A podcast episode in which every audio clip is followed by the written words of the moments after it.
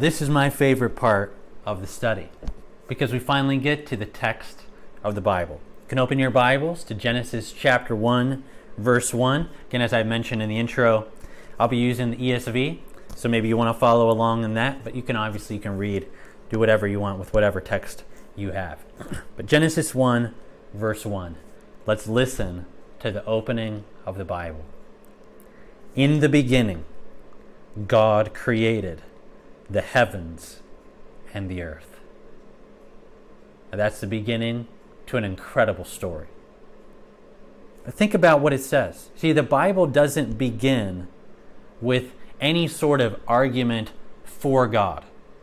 Instead, the Bible begins by proclaiming the God who is there and that that God is responsible for all that is here. In the beginning, God created the heavens and the earth and everything in between. Verse 2 And the earth was without form and void. Darkness was over the face of the deep, and the Spirit of God was hovering over the face of the waters. That's kind of mysterious, but this God has a spirit who's hovering over this chaos and these waters. And, and in verse 3, and, and God said, Let there be light. And there was light. The God who is there is a God who speaks. And when he speaks, things happen. Verse 4, and God saw that the light was good. Not only does stuff happen when he speaks, but what happens is so good. And God separated the light from the darkness, and God called the light day, and the darkness he called night. And there was evening, and there was morning, the first day. I mean, think of what you've just seen about God. The God of the Bible is a God who is responsible for everything here, a God who speaks, who brings things into existence that do not exist, and what he does is good. Now, look at verse 6. And God said, Let there be. Now that's interesting, right? We don't have to even look at exactly what it says because that sounds really familiar, right? And God said, Let there be. We can sense that without even reading on. And then look at the end of verse 7. The last line, and it was so. And then look at the end of verse 8.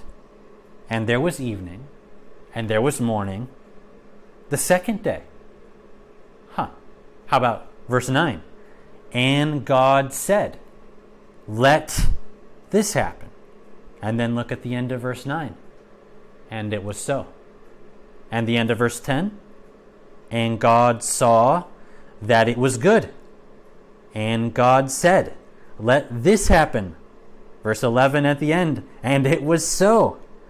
And the end of verse 12. And God saw that it was good. And verse 13. And there was evening, and there was morning, the third day. What are we seeing? I mean, what is that? It's repetition, right? Why is it there?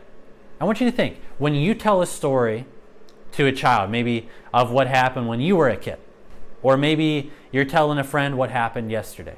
Do you realize when you're telling a story, you don't typically pause the story and then tell them, now listen, what I just said there, that was really important. Did you catch that? What I just said, you really need to remember that. Or you don't pause the story to say, now listen, now listen, what I'm about to tell you next, this is like the key to interpreting the rest of my day. Now, we, we don't say those sorts of things when we're telling stories. Certainly, if we were listening to someone tell a story like that, we would get really bothered by that and be like, please don't do that. That's so not interesting. That's not how storytellers emphasize things, right? They don't pause the story and insert little comments to say, now that was important. That's not what happens. Typically, anyway, storytellers will emphasize something through things like repetition. You see, the repetition in the text starts to create anticipation, expectation in the story. Also, it just emphasizes certain things to us already about God. Like, wow, God is very powerful. God is a God of order. God is a God who does really good stuff, right? I mean, all of that's being emphasized through the repetition. But that repetition helps us anticipate what's going to come in the next verse. What I mean is, look at verse 14, and what will you expect will happen on the fourth day? It'll say something like, and God said, let this happen, and it'll probably say after that, and it was so, and it'll probably say after that that God saw that it was good, and it'll probably say after that that there was evening and there was morning the fourth day. And you'll find all of that.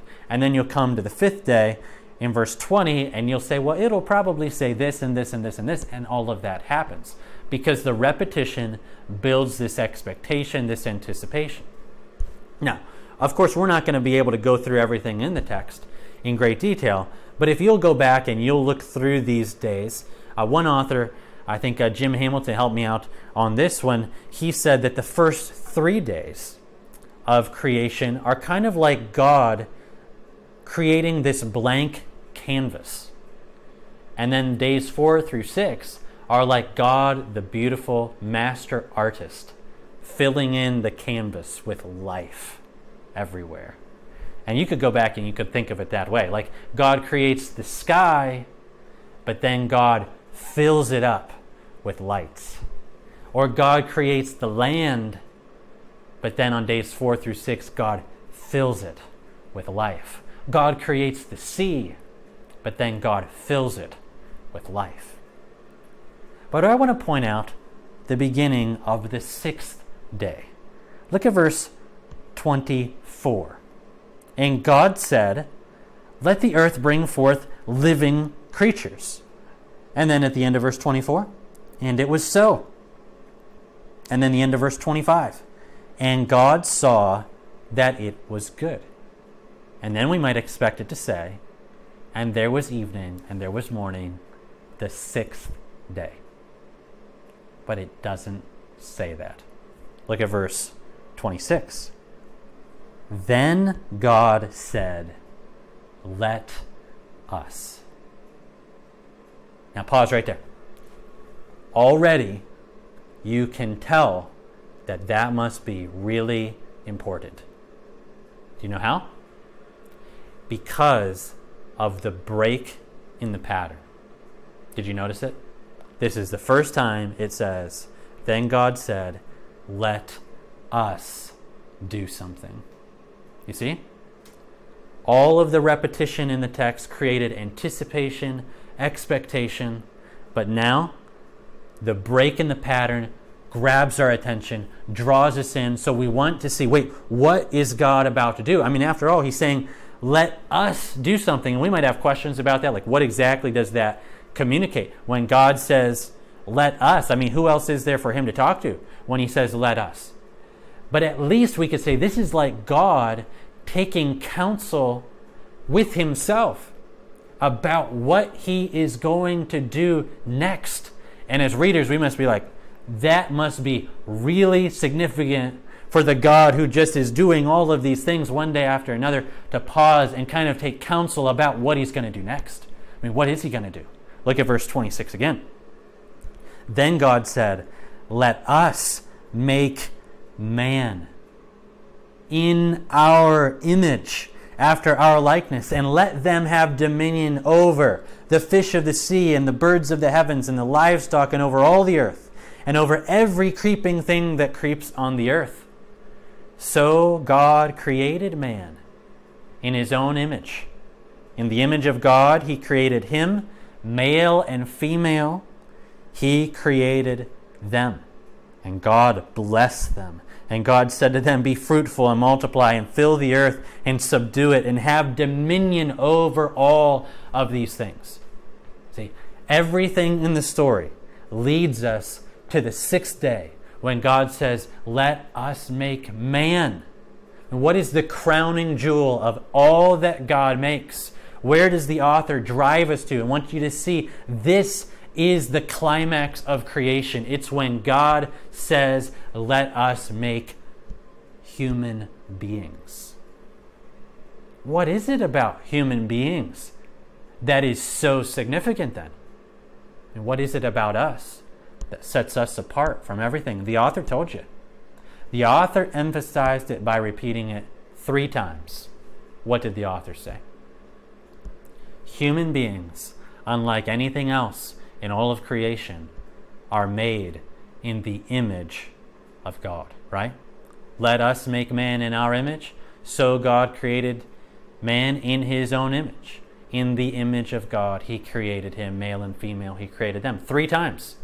Three times, God says, or the text says, man is in the image of God. And this is the thing that sets human beings apart from everything else in creation.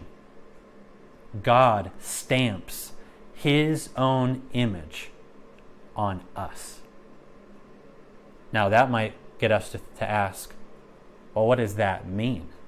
To be in the image of God. And, and there have been lots of good discussions about that. You may have some ideas. Say, well, I mean, I can see that God speaks and we speak. Maybe communication, relationship. Maybe, maybe these are some of the things involved in the image of God, and maybe they are. Maybe we'll have to read and let the story fill out what it means or what, what we're supposed to think that we're in God's image. But for right now, I would say look at the text carefully. And did you notice what is said right after God says, Let, let us make man in our image? Look back at verse 26. Let us make man in our image, after our likeness. And the very next thing that the text says is, And let them have dominion over the fish of the sea and over all the things that God has made. There is something, at least, about the image of God, about us being in God's image, that has to do with us ruling and having dominion over everything else that God has made. See, God is the creator, so He is like the king over all things. But then at the crowning point, the, the climactic moment, of creation, God makes us in his own image, male and female. He creates us to do what? To rule for him, under him, over all that he has made. And maybe that is a key part of what it is to be in the image of God. It's to be able to reflect God and to rule for God under God in a way that pleases God and displays God in the world. Maybe that's part of what it is. But whatever it is, the image of God is what sets human beings apart. It's what gives us great value, greater value than anything else that God has made. And then as you read on in the text, and you look down in verse 30 at the end, and it says, And it was so. And God saw everything that he had made, and behold, it was very good. And there was evening, and there was morning, the sixth day. What a day, right?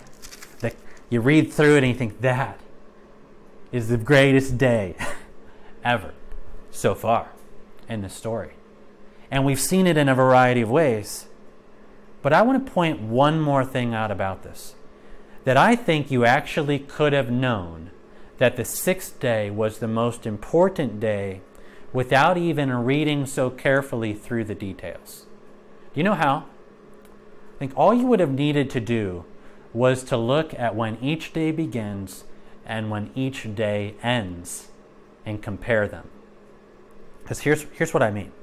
When does the sixth day start? Which verse? See, it's down in verse 24. That's the beginning of the sixth day. But when does it end? We just read it. It doesn't end until all the way at the end of verse 31. So, what is that? Seven, eight verses about the sixth day? How many verses were given to the other days? we probably didn't even notice. But if you compare them, one of the things you'll find out is that the sixth day has about twice as much space given to it as any other day of creation. And I'm just suggesting that I think just from that, you could have made a very good guess that the sixth day would be the most important day of creation. Why is that? Because if you want to know how a storyteller emphasizes something or what's really important to the storyteller, just consider how much space, how much time the storyteller devotes to that subject. Here's, what, here's an illustration. Let's suppose I asked you to, to, to write your own life story. Now, you might be eight years old, you might be 58 years old. But if I said, I want you to write your life story, but I only want you to write it in 10 pages, but it has to be 10 pages. So, no more, no less.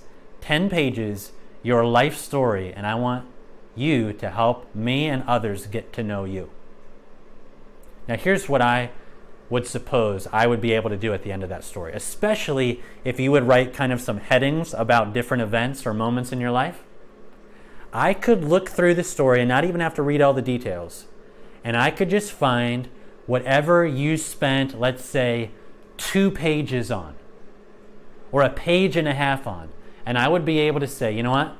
I think you must have thought those were the most important moments, the most shaping events of your entire life. Because you took, of 10 pages, you took two pages just to tell me about that.